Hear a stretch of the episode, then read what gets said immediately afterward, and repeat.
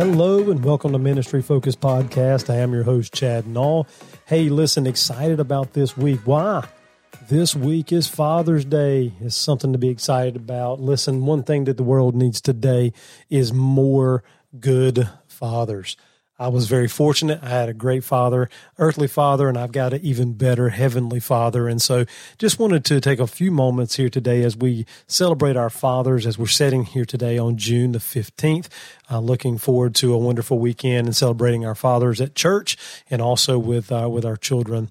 So, hey, listen, the scripture today I'm going to be using is coming out of the book of Genesis, Genesis chapter 18. We're going to look at Abraham as a, as a reference uh, this afternoon. And if you would, uh, let's, let's begin reading in verse 18. Here in the Word of God, it says, Seeing that Abraham shall surely become a great and mighty nation, and all the nations of the earth shall be blessed in him. For I know him, that he will command his children and his household after him, and they shall keep the way of the Lord to do justice and judgment, that the Lord may bring upon Abraham that which he hath spoken of him. Listen, we live in a day when we need good male role models. It's getting hard to find good Christian males who are worth looking up to. In our day, uh, the bad father is not hard to find. However, finding the man who stands out as an example of what a good father ought to be is hard to track down anymore. About 3,500 years ago, God looked down on Abraham and declared him to be a good father. Today, we're going to look at the life of Abraham. We're going to see God's idea of what makes a good father. You know, it seems to me that men have forgotten what it means to be men. I say that we need some real men who are not afraid to be men. Do you remember when men were men? Do you remember when you could tell by just looking at them that they were real men? Remember when men knew who they were, liked who they were, and didn't want to be anything but what they were? Can you remember when it was men who boxed and wrestled and bragged about how much they could bench press? Remember when it was uh, that, that women uh, who wore the makeup, earrings, and the bikinis? Just saying. Remember when it was the men who took the lead in a relationship and who made lifelong commitments and treated women, uh, a woman like a lady? We need fewer spineless wimps who never cut themselves loose from mama's apron strings and more clear cut, clear thinking, hardworking, straight talking men who, while tender, thoughtful, and loving, don't feel the need to ask permission to take charge. I'm convinced that the most single ladies in the world would love to have men like that to spend time with. And most wives long to have a man like that to share life with. And children, especially, like having dads like that. In the life of Abraham, we find a man who represents what God is looking for in a father. Let's look at the qualities that define God's idea of this good father. First, a good father is a man who is in line with God's plan. Abraham was called at the age of 75 to leave behind home and family and set out for God. As far as we know, there was no hesitation on the part of Abraham. He simply responded in faith to God and set out to follow him. There is no greater blessing than for the children to be surrounded by men who have God's call upon their lives. I'm not talking about the call into the ministry, but to men who have heard God's call to be the men of the cross, men who are not afraid of their faith, who are not ashamed to say to the world, I'm a child of the living God. I'm convinced that every Christian man has a call upon uh, a call of God upon his life, especially fathers. This call implies two great truths that there is a personal relationship with God you see, Abraham knew God in a personal way. He was called the friend of God. Every child deserves a saved father. Salvation and the church isn't just for women, children, and preachers. It's for men who want to be real men. That there is a personal relationship and a personal responsibility before God. Every man, every man listening to this, uh, but especially fathers, have a great responsibility before the Lord. We are responsible for training our children in the way of God. We are to teach them about Jesus, the Bible, and the will of the Lord.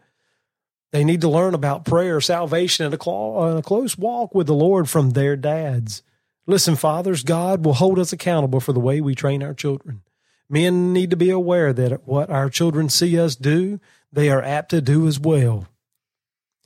Dads, men, are you leading the children who are looking to you in the right way? Remember, what they learn from you determines what they believe about God, about Jesus, about the Bible, the church, and all things that are spiritual. Are your steps leading in the right direction? Are you fulfilling God's plan for your life? A good father is in line with God's plan. Number two, a good father is a man with a gracious personality. Remember the incident that happened between the herdsmen of Abraham and those of Lot?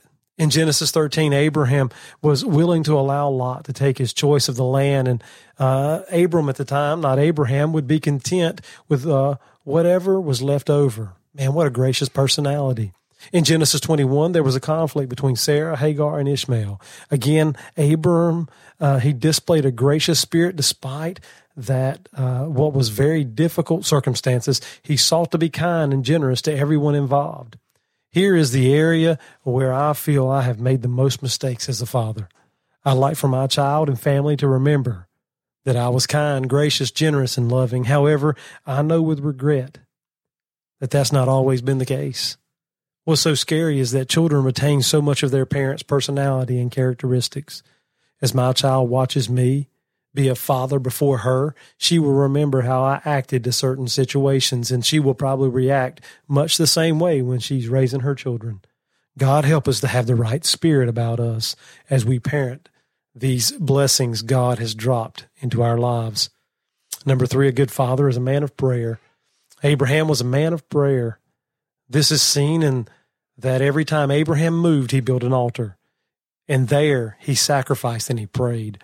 Abraham prayed about many things, and one of them was his children. There's no greater blessing that children can have than to know that their father is praying for them. Fathers should make it a practice to pray for their children daily. Pray for their salvation, pray for their protection, pray for them that they will be used of the Lord for his glory. Let them know you are praying for them. A man must look into uh, his heart and ask these questions Am I saved? Have I placed my faith truly in Christ? If not, then there are children in your life and others around you who deserve better than you're giving them. Why don't you come to the Lord today? Get things settled.